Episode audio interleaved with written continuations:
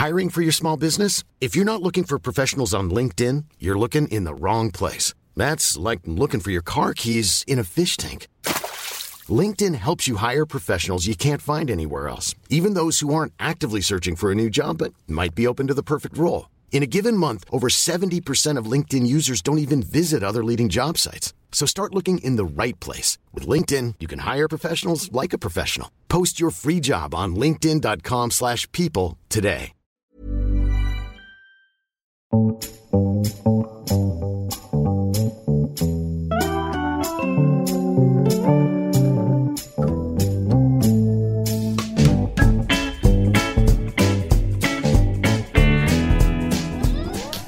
Welcome to episode 16 of The High Low. Some of you might have heard a little snort from Dolly as I, as I began that introduction. Sorry. The High Low is a weekly news and pop culture podcast named an homage to Tina Brown, based on the idea that, you know, a fully rounded person can appreciate the trivial to the political. It's hosted by me, Pandora Sykes, and her. Dolly Alderton. Very game show today. And uh, it's raining today, which means that um, it's still really hot in the studio. Oh God, I mean, That's must- all it means. They must be so bored of us saying it, but I think it is very hot. Sorry, Acast, we love your studio and we love the builders outside who um, we keep having to stop and start this introduction. We get, hey, Jamie! You might you might hear a little bit of um, a sideshow from then, but that's fine. That's work. fine. Adds character. Yeah, exactly. What have you been are- doing this week, Dolly? Um, what have I been doing this week? I went back to my old school yesterday. Is that what? pe- Is that an alma mater? It is an alma mater. I thought it might be martyr. Yeah, I wondered that. Yeah. Alma mater, Do alma tweet us. mater. to uh, tell us we're saying things wrong I'm so impressed you've gone back to your school. I have zero desire to go back to my school. I was the only person in my year. I think there was maybe one other because she was just too much an international woman of mystery, which is not me. Um, we were the only two not to go to our 10 year reunion. Why didn't you go out of interest? Ugh, makes me want to throw up. Ugh, don't know. Is that all we get? Yeah, that's all you get. Okay. Um, so that's been my week so far. How about you, Pandy? So mine's been a real mix of uh, low and low. Um, no, not really. I have so observationally speaking, I have become completely obsessed with the McDonald's advert. Have you seen it? seen the it. new one. So it's this woman and she's looking in all of the cupboards for gherkins because she's really pregnant and she's obviously craves gherkins. She sits down really despondently on the sofa and um, her boyfriend just looks at her and gets up and he goes to all these different newsagents. Um, obviously looking for gherkins, doesn't find any, gets to McDonald's, just gets a whole box full of gherkins and comes back and gives them to her. And it's obviously quite cheesy, and I'm definitely um, uh, Sounds susceptible very to that. cheesy. But there's two things that I really love about it, which I think just shows, especially in the like post Pepsi conglomerate world that McDonald's resides in, just shows thoughtfulness. One, they're really tiny micro signals, but it's really funny. I said to Ollie, I was like, guess what I love about that advert? And he was like, diversity.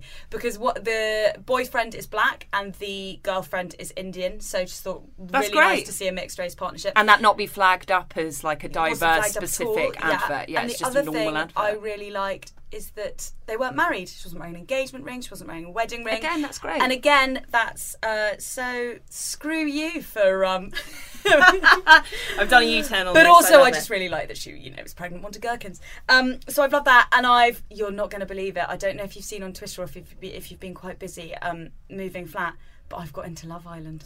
I did see the tweet. I did Oh my it. god, I resisted, but almost everyone in my life wore me down. The reason why I got sucked into it was that I was at my friend Annabelle's um, this weekend. Hello, Annabelle, and all of her family are completely obsessed with it. And her 18-year-old sister, who's currently studying for A levels, was just in this mad panic for the whole weekend, which you just remember like viscerally that feeling with your A Yeah, levels of being yeah, sort of yeah. hysterical, bless. followed by chocolate biscuits going back to hysterical. Anyway, she said. Um, love Love Island, but the thing that makes me really sad is that you know teenage girls are looking at this and just thinking that that's what like women's bodies are like because these women are tiny, and I don't mean slim, I don't mean like my size, I mean Ill.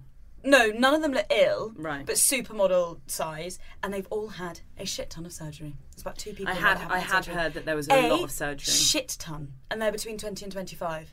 It's really depressing. I want Mm. to start a petition for lip jobs to be outlawed. They offend me more than anything. Not in a not in like that horribly snobby way of like, oh, but they look really awful. But like in a, I really really worry about the way like the female image is changing with them. I, and I don't and I don't understand why. I don't understand when we started fetishizing this really specific and peculiar. Mm, it is quite strange.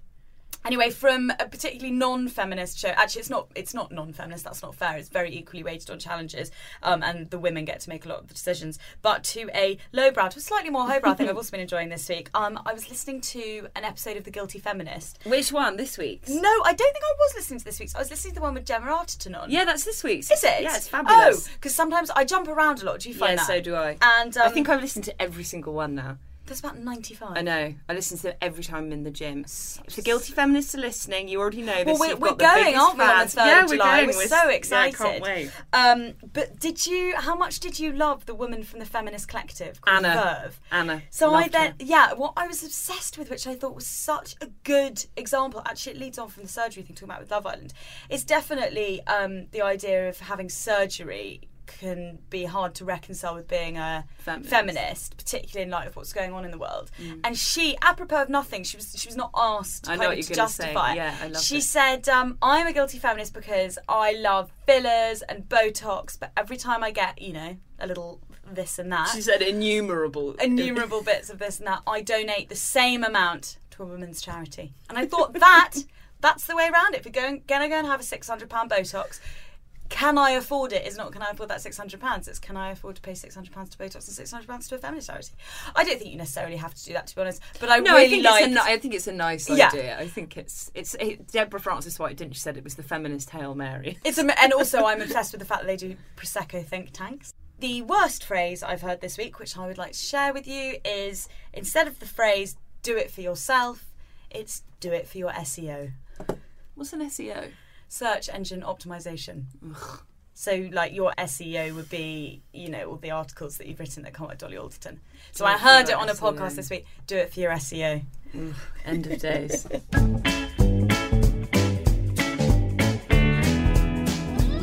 We've had lots of email responses to the sexual harassment in the workplace dilemma, haven't we? Yeah, we've had loads. So many actually. We're not. We're only going to read one out. But thank you everyone for all the brilliant responses.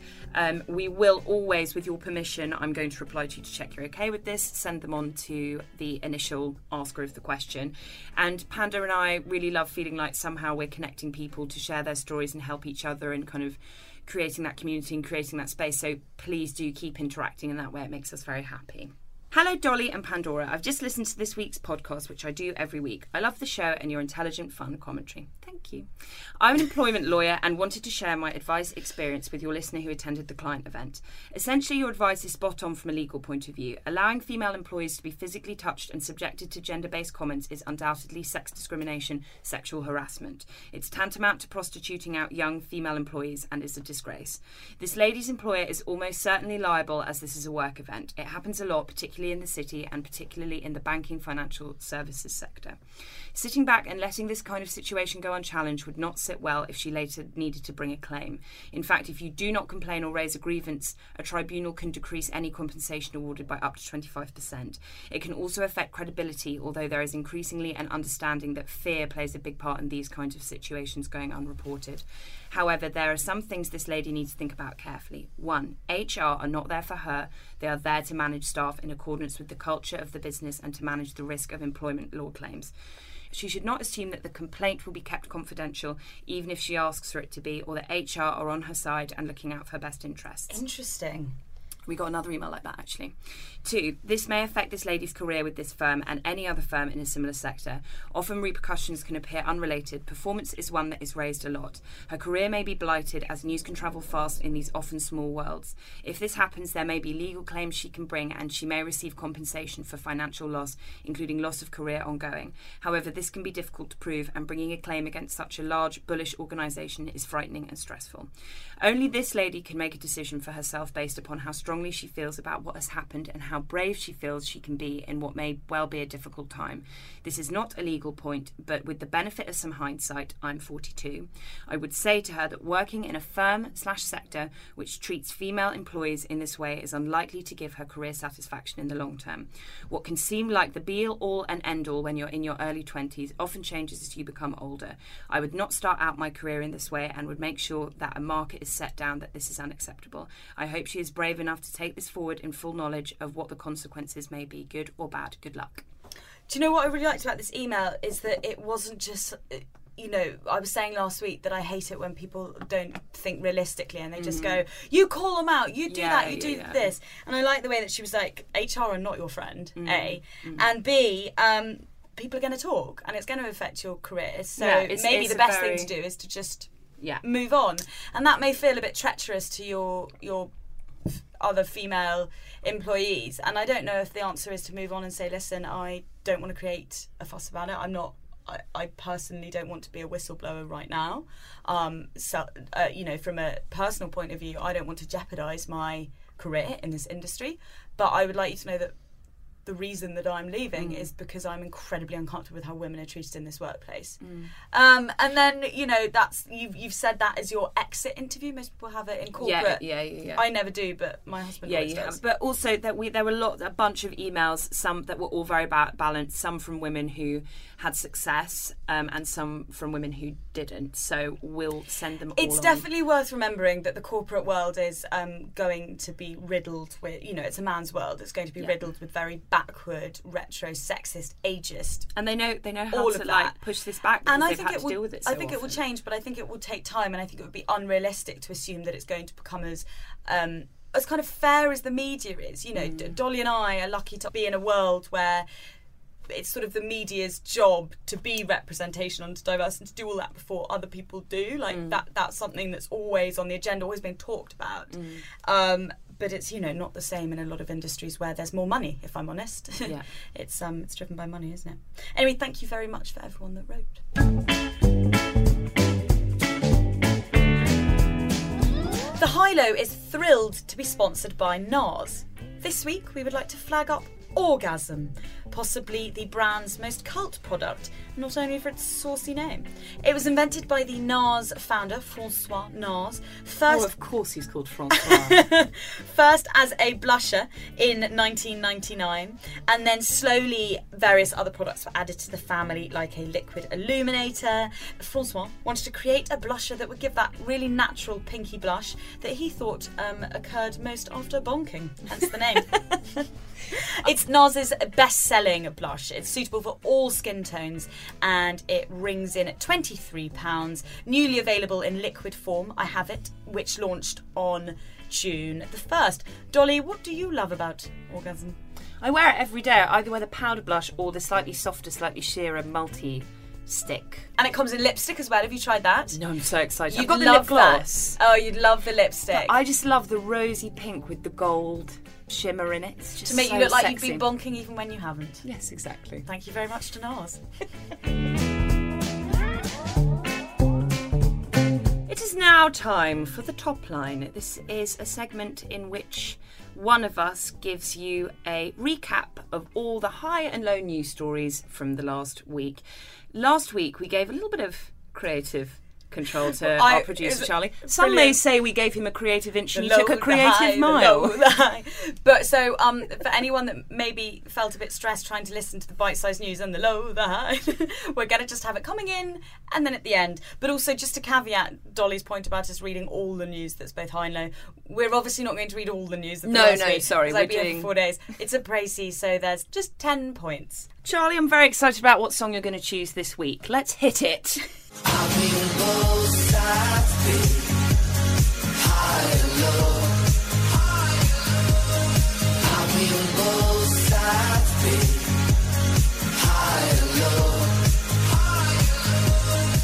The Queen has been given a £6 million pay rise after a record breaking performance by the Crown Estate. 52% of parents would consider calling their kid Corbyn, according to website channelmum.com. Netflix have cancelled Girlboss, a series named after retail celebrity and founder of Nasty Gal, Sophia Amoruso, after one season. Boris Johnson's now infamous interview with LBC's Nick Ferrari has been deemed forgettable in a wildly shared Guardian piece by Hugh Muir on account of the fact that he is white and upper class. 95 tower blocks have failed safety tests following the Grenfell Tower tragedy. Controversial CEO Travis Kalanick has quit Uber under pressure from investors. The company recently fired 20 employees after investigation into its work practices, possibly prompted by the blog post on the startup's mass sexism by one of Uber's former engineers, Susan Fowler, went viral. Kelly Osbourne wet herself and blamed it on Starbucks. Shame on you at Starbucks, hashtag piss my own pants in this location because your shameful employees refused to let me use the bog emoji. I have piss in my shoe. Martin Shkreli, dubbed the most hated man in the world for raising the cost of Daraprim, a life saving drug used to treat HIV, by 5,000%, went on trial this week in New York. 64 people died in Portugal's worst ever forest fires last week, many in their cars. Three days of national mourning followed. Ending on Pandora's favourite ever fact 7% of Americans think that chocolate milk comes from brown cows.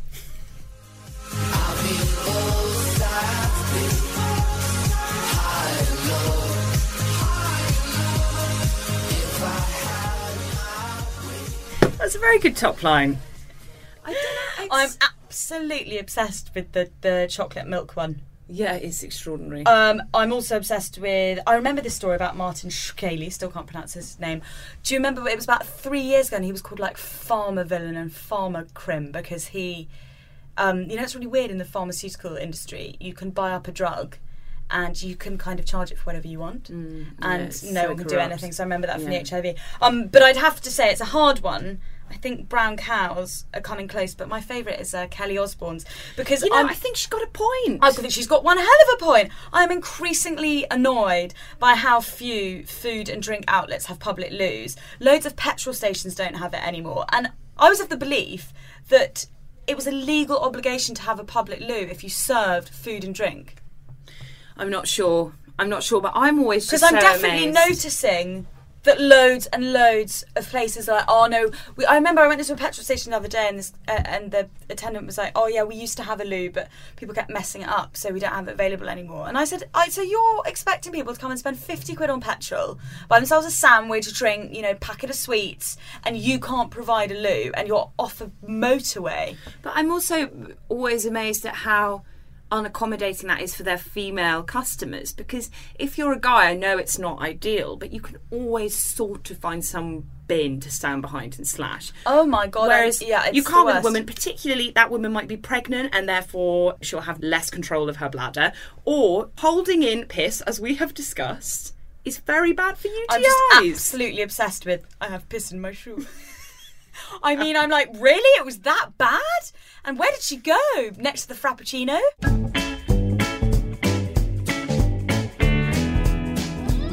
So, of course, we had to talk about Jezza Jeremy Corbyn. Don't know where that came from. At Glastonbury. We'd have to talk about Glastonbury anyway, because I feel like you always have to talk about Glastonbury because it's goes on for so bloody long. Yeah, the first There's rule. so much. Instagram, avoid Instagram over Glastonbury. The first rule of going to Glastonbury is everyone has to talk about Glastonbury. At 4 pm on Saturday, Labour Party leader Jeremy Corbyn and the founder of the festival, Michael Eavis, took to the Pyramid stage in front of one of the biggest crowds the festival has ever seen. The number of fans that flocked to hear Corbyn's speech was apparently nearly 100,000, which is the same amount of people that went to go see the Rolling Stones in 2013. At first, he praised Michael for his work in creating the festival, and apparently, I've read in reports, then handed him a copy of the Labour manifesto, but I, I don't remember seeing that. Um, he then went on to point out a slogan on the outer wall of the festival where someone had written, Build bridges, not walls, and directed it at Donald Trump. He then went on to talk about the importance of a multicultural Britain and the importance of every member of society feeling safe and welcome. Uh, and then he talked about how we need to challenge discrimination of all forms. He finished with a rousing quotation from one of his favourite poets, Shelley, who he pointed out was a regular traveller of Europe, which was no doubt a nod to Brexit. and he said, Rise like lions after slumber, in unvanquishable number, shake your chains to earth like dew, which in sleep had fallen on you. You are many, they are few. So I watched some of the Glasto coverage, which honestly, I just it feels weirdly vicarious. To Have me. you like- ever been? No, I've never been. I would like to go someday, but watching it feels like watch you know sort of watching someone else have a party Mm. and maybe i don't feel passionately enough about festivals to want to watch them from afar but i just don't find watching it on tv particularly diverting anyway i didn't see that bit with corbyn so i missed the only headline making bit unless you count nick grimshaw calling worthy farm a dairy farm the most vegan place on earth or Katy Perry crowd surfing in a glittery condom suit with backing dancers dressed as human hair. Um, and to be fair, I bloody loved Stormzy rapping about Grenfell. That was amazing. Oh, I but missed um, that. but I've caught up on on Corbyn since. But I actually read a piece by Martin Daubney on the Telegraph, which really pissed me off about this. Corbyn. Martin Daubney pissing us off? That's unusual. Well, what, I think whatever you think about, and we'll get on to that, whatever you think about Corbyn speaking at Glastonbury, what annoyed me about this piece was the um, summarisation of, of what the Gla- Glastonese, what's the name of someone who goes to Glastonbury? Glastonese. the so Glastonese, good. the Glastonese with a Z, about about who the Glastonese are. So he said, um, nothing sums up the inequality of austerity hit Britain better than a hundred thousand metropolitan liberals who'd paid two hundred and forty-three pounds each to stand in a field chanting "Oh, Jeremy Corbyn" while live tr- streaming it to YouTube on their iPhone sevens. He wrote, and I just thought, hang about, you've completely misunderstood Glasto there. Yes, there are Delevingnes flying into the festival in helicopters would if I could. But not everyone who goes is rich. Like I met a lady at a vintage fair the other day who's been every year for 12 years with her husband. They met there, they married there, they take their baby there. It's their only holiday each year. They're just these huge hippie mm. Glasto fans and I know, you know, we both find it hilarious the kind of shishification of festivals. And I don't even go to festivals anymore because I sort of can't deal with the whole PR marketing slog of it all. But to presume that all festival goers are now rich ponces is not only cynical but blindly inaccurate.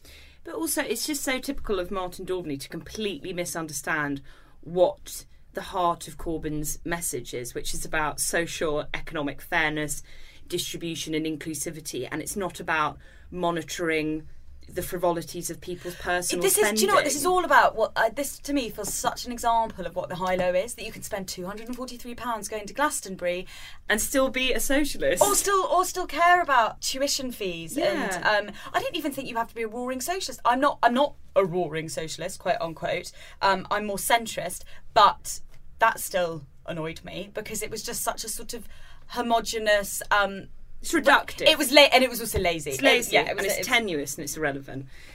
Yeah, I found the Corbyn thing, to my shame, I actually was very roused by it in the You past. love the word roused today. Have I Not used to be it more mistaken than once? Aroused. yes, you said that Jeremy roused with Shelley poem. Maybe I was aroused. I don't think I Oh. was. I don't think I was. I think I you was like an just old man? roused. No, Jezza doesn't do it for me.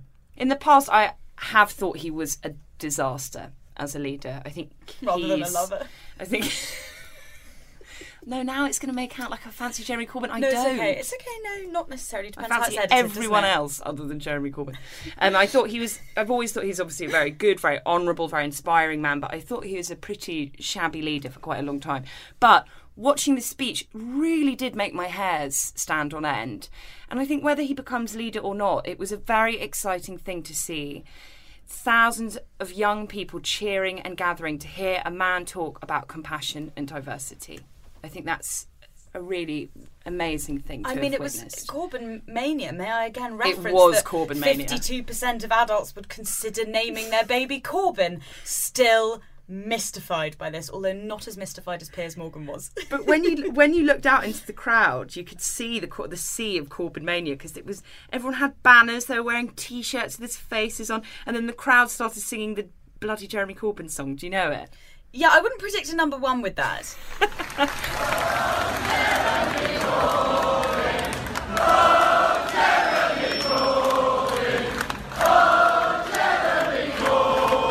man started singing it apropos of nothing in the pub the other day, which I really enjoyed. Uh, there's a very funny piece in the Telegraph about how the song came about. The writer Rupert Hawksley begins with the, the last time I was at Glastonbury in 2015, my editor sent me to report on a talk the Dalai Lama was giving at the Stone Circle. I don't remember a great deal of what he said, but I do remember some frazzled maniac attempting to start a chant when His Holiness walked out on stage. One Dalai Lama, there's only one Dalai Lama. No one joined in, which I thought was a shame. he continues that chant set to the White Stripe, the Jeremy Corbyn chant, set to the White Stripes' is 2003 hit Seven Nation Army, has been the unexpected soundtrack to the summer so far. It all started in Birkenhead on a balmy evening in late May. The Libertines were due to play a gig at Prenton Park when Corbyn took to the stage to say a few words about austerity and the NHS.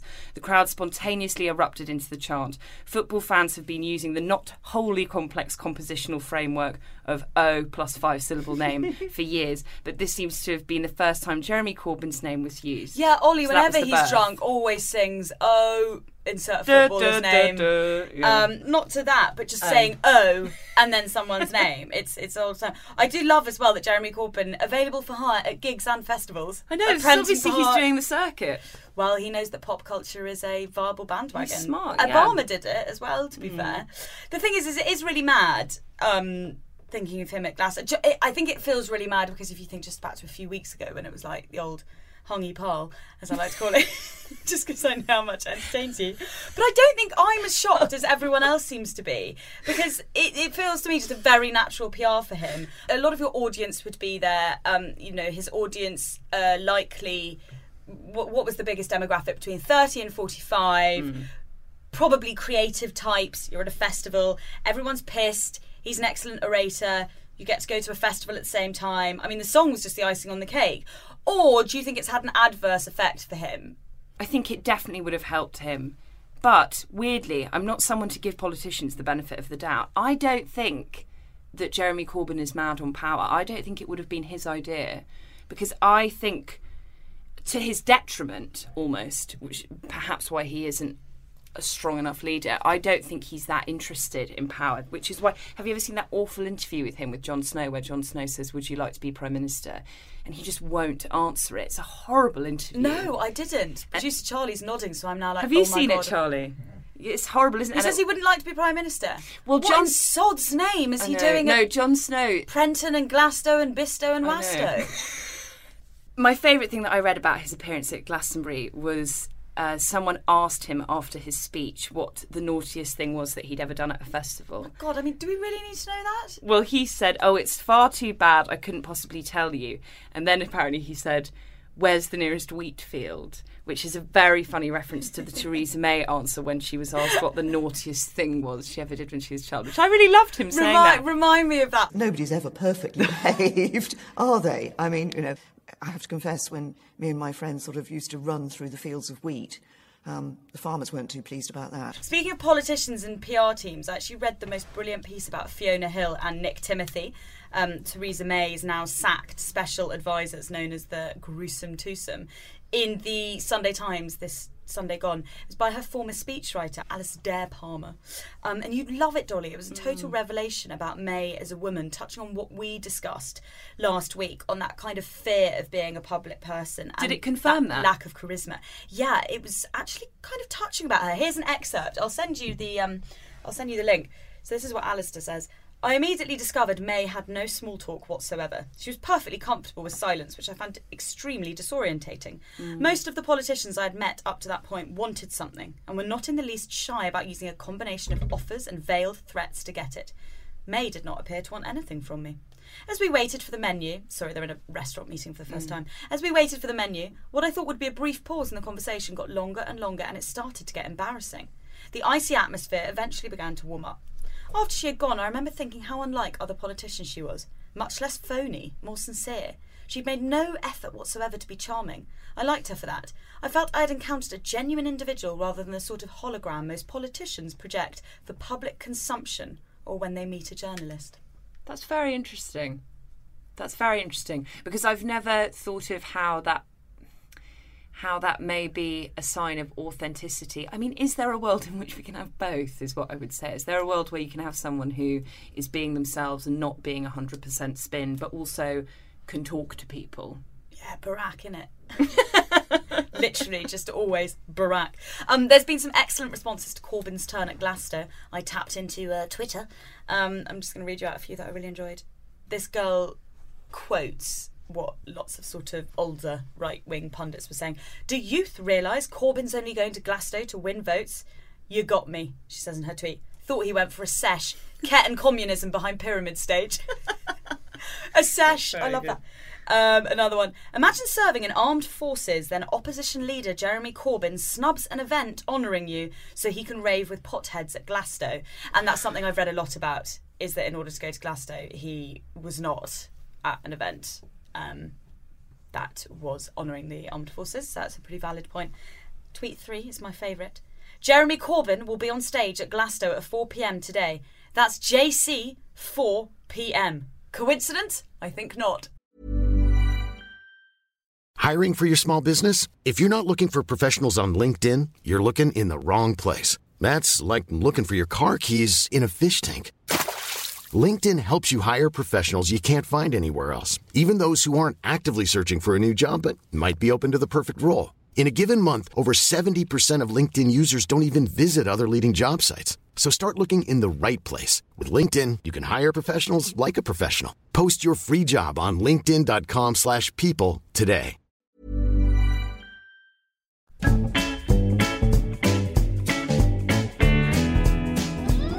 In an interview with The Observer, which has now been shared over 15,000 times, the power of the Guardian website, One Directioner Louis Tomlinson told Tom Lamont that Niall is lovely, Zayn has the voice, Harry is cool, Liam gets the crowd going, then there's me.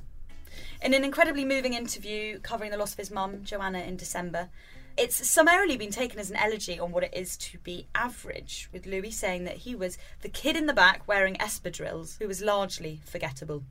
I can't remember a time that a pop star interview uh, blew up the internet like this. Can you, Doll? No, not in recent history. I loved it. I found it very self aware, full of humility and honesty, and I was very moved by it.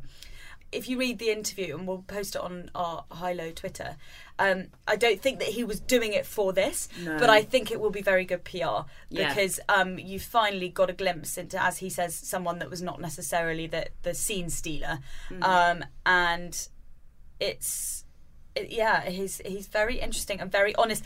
And what I'm most interested by about this is the old elegy of averageness. Is that there have been some brilliant think pieces Mm. On being average and what that means in modern culture. By total chance, actually, this wasn't related to the Louis Tomlinson interview, but India Knight wrote a piece on this subject, which was with a female specific lens. It was in her Sunday Times column. It was so Yes. good. It was hooked on the fact that MP Jo Swinson is saying now that she would prefer to be deputy mm-hmm. leader of the Lib Dems over leader. India Knight opens with. Women these days are reared to be massively ambitious. It starts at school, where girls are outperforming boys and it's all eyes on the prize. The expectation is never now that as a girl or a boy, you might just want to potter about as much as possible while having a job to pay the bills. No, the narrative is that everybody should be scrabbling like mad to get to the top of the tree, eyes narrowed, elbows out. Now, we all know women like that, and hats off to them. The more women there are at the top, the better, as far as I'm concerned. But we also all know lots of women who are perfectly happy to be in the middle, not because they're unambitious, but because they value their quality of life more than they value power and status, and are therefore ambitious only to the point that suits them. The whole happily self limiting aspect of women's ambition is under discussed. Yet, as a lifelong potterer, I know my people, and we are a legion. Well, I find that really inspirational on a personal level because Mm. I've loved India's journalism since I was in my early teens. Mm. I discovered her through her books before I discovered her journalism. To me, she is at the top of her game, hugely powerful, and I would imagine hugely ambitious. But um, I love that she's a lifelong potterer because I want to be a lifelong potterer and I also want to be successful. And um, I find that really warming.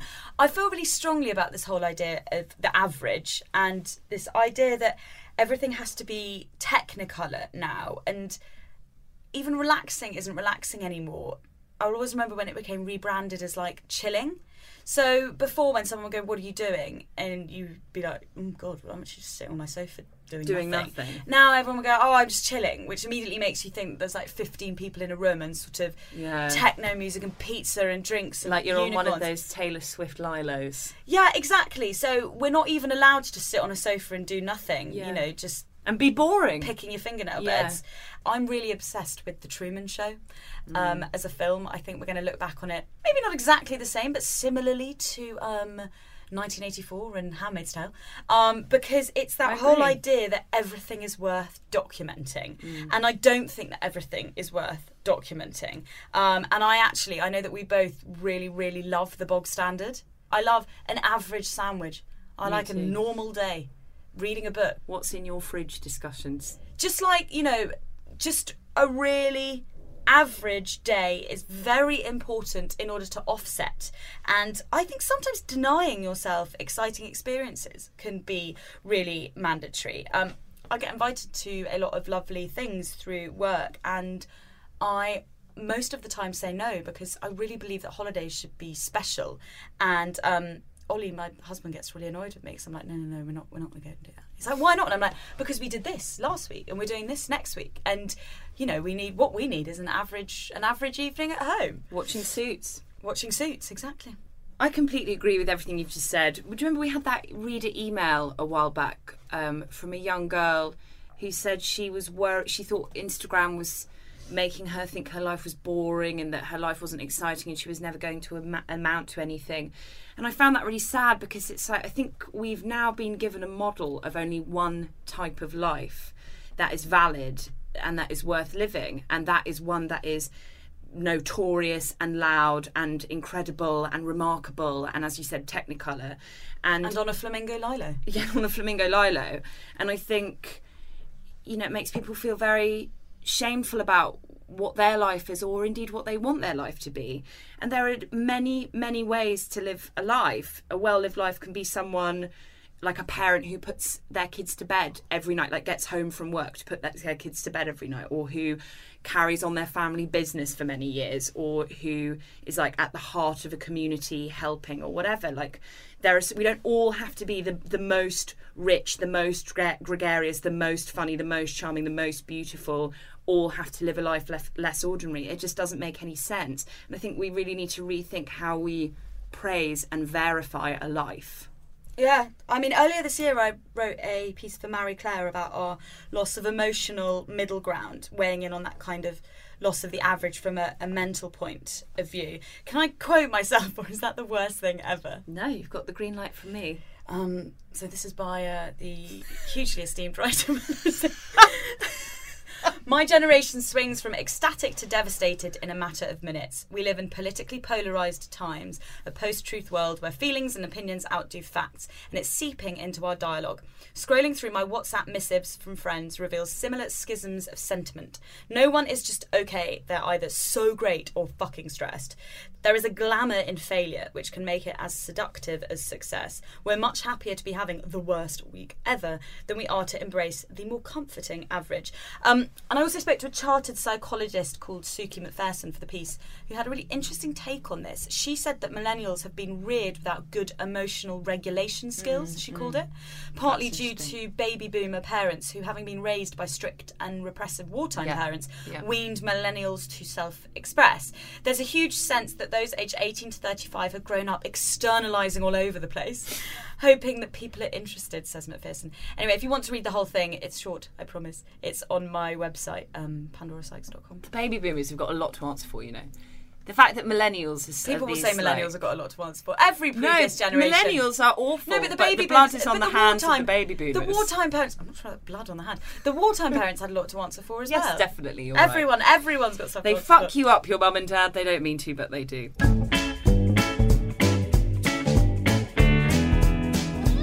Time for Ask the High Low. We've only chosen one question this week because it's a subject that's very personal to both Panda and I, and I'm sure we'll have lots to say about it. Dear Pandora and Dolly, firstly, I want to say a huge thank you for your podcast. I listen to it religiously. I write to you both not only to be a complete fangirl, but for some help. In the last few years, I have come to suffer from anxiety. Two years ago, my mother passed away. She was ill, but the illness came suddenly and aggressively.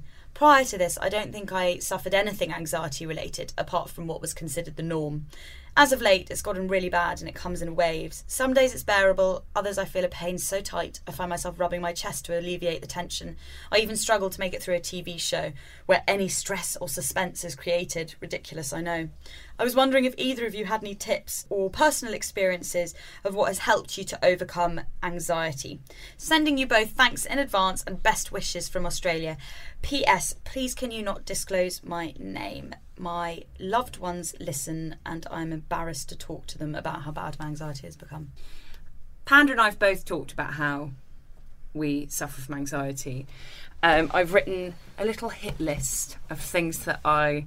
Obviously, it's very different for everyone how they suffer, how it manifests, and things that will work for different people. But here are my suggestions of things that have worked for me. I think the crucial thing in your email is the PS, is the fact that you feel embarrassed about how bad your anxiety has become, and it means that you can't talk to anyone. You don't need to talk to everyone about it. I can't talk to all my friends about it. I adore my friends, but some of them aren't equipped with the right things to say.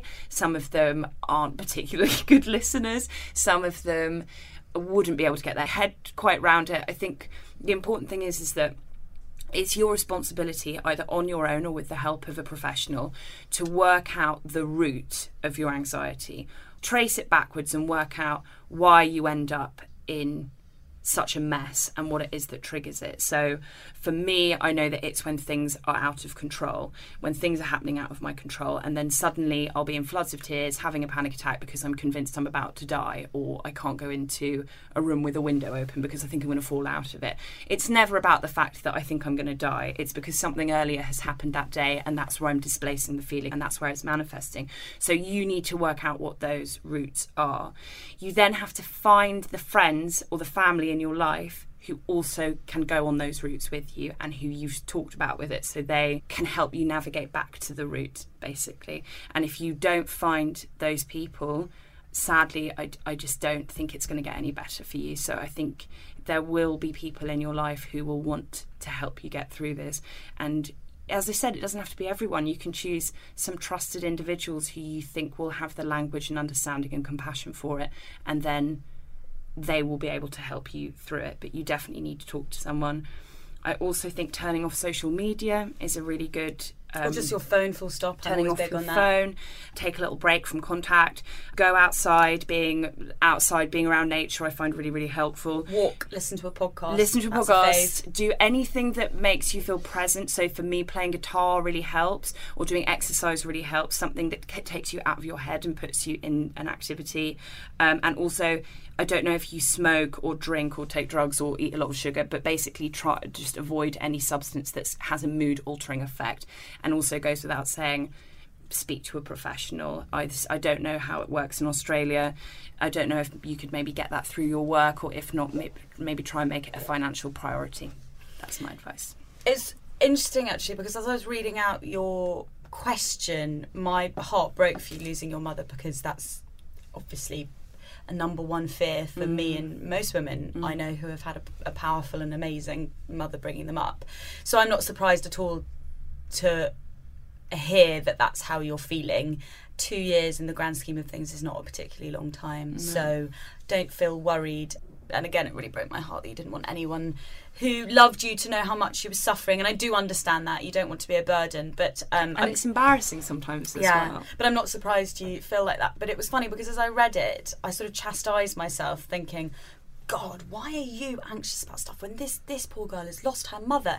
And then my rational side comes in and goes, but anxiety is um anxiety is not rational, and mm. it can be about the micro acts as well as the the macro life changes. And mm. so it was quite funny. So I ended up giving myself a bit of a talking to just while I was even reading that question out because that's the thing with anxiety. There's not always a rhyme and a reason. Um, I is someone that like constantly likes to self-evaluate. Um, I am riveted sometimes by why I'm feeling really great on a day where, you know, just an average day with a cheese sandwich, or why I'm not feeling great when I've had the most amazing spate of luck and XYZ has happened and la di da di da. So, to anyone listening thinking the same as me, oh God, I don't have a reason to feel like that. This poor girl does, but I don't. That's not the way mental health works. I agree with Dolly that my ways to combat anxiety are to turn off my phone, to make sure I'm going on walks, to not be dwelling like a little hobbit on the internet too much, mm. absorbing vacuous stories about vacuous people. Love that. We are called the high low. um, but it's absolutely just to get the mix in your life right and to make sure that you're seeing people, make sure you get a lot of sleep. Um, Yeah. I don't know what your job is, but definitely I am much less. Don't know, Dolly, you would be the evaluator. I feel like I've been much less anxious this year, and I think a large part of it was leaving my job and carving out my own career. Definitely have been. Um, I definitely feel like making a powerful decision about my life has made me feel less frantic. Now, I understand that you might not be in a scenario where you can go freelance, but it's worth looking at your life and making big. Both Dolly and I have made big decisions this year, whether it's leaving a job, moving into a new flat. Dolly's just moved into a space on her own. She wanted to make it a financial priority to live alone. It was very important to her to Not without it. anxiety. Pandora was on the receiving end. Not without anxiety, but I feel like it will from me last bring. I think making that decision will bring you less anxiety. Yeah, exactly. It's about. I mean, who bloody knows? What is life if not a, you know? Um, but so much luck to you. Um, I, I felt very sad for you reading your letter. Uh, life is not always easy, especially when you lose someone you probably loved.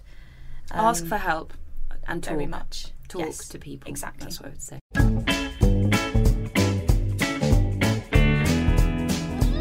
Thank you to everyone who tweeted or wrote to the High Low this week. If anyone else would like to contact us, you can email us thehighlowshow at gmail.com or tweet us at the High Low Show. Thank you very much to Acast for lending us your small, perfectly formed and very warm studio. Thank you to Lauren Benstead for the sexy, Sexy music. jingle. Don't forget to rate, subscribe on iTunes. We're called the High Low, obviously. You can follow our bookshelf, what Oh we're God, reading, what we want to read. More tweets at- about what the username is. Goodreads. Um, I still am not sure why so many of you- of you are struggling to find our page, and that's not me being chippy. That's me genuinely riveted. You need a Goodreads profile. But have we still done something opaque because people are still struggling? Because have we buried it under a pile of books? No, I've checked it. Metaphorically, We've done everything we can. Is it, is it in the sort of bottom feeder of the internet, and we've somehow? Perhaps. Do you know what? I've got the Goodreads app on my phone, and I get a notification every time someone's made a new friend, and um, I get more of those than I get text messages. So thank you for being our friend. And sorry if you're like, why hasn't their shelf moved for three weeks? It's because I'm still reading The Handmaid's Tale. Nothing's changed. Thanks for listening. bye bye. Bye.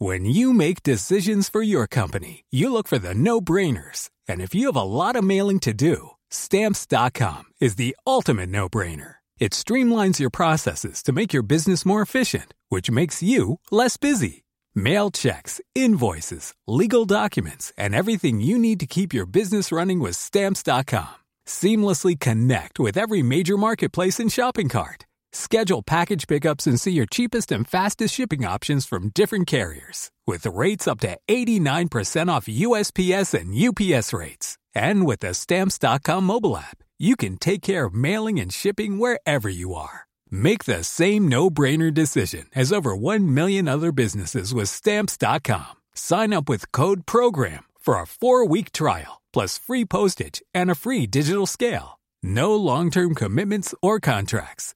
That's Stamps.com. Code PROGRAM.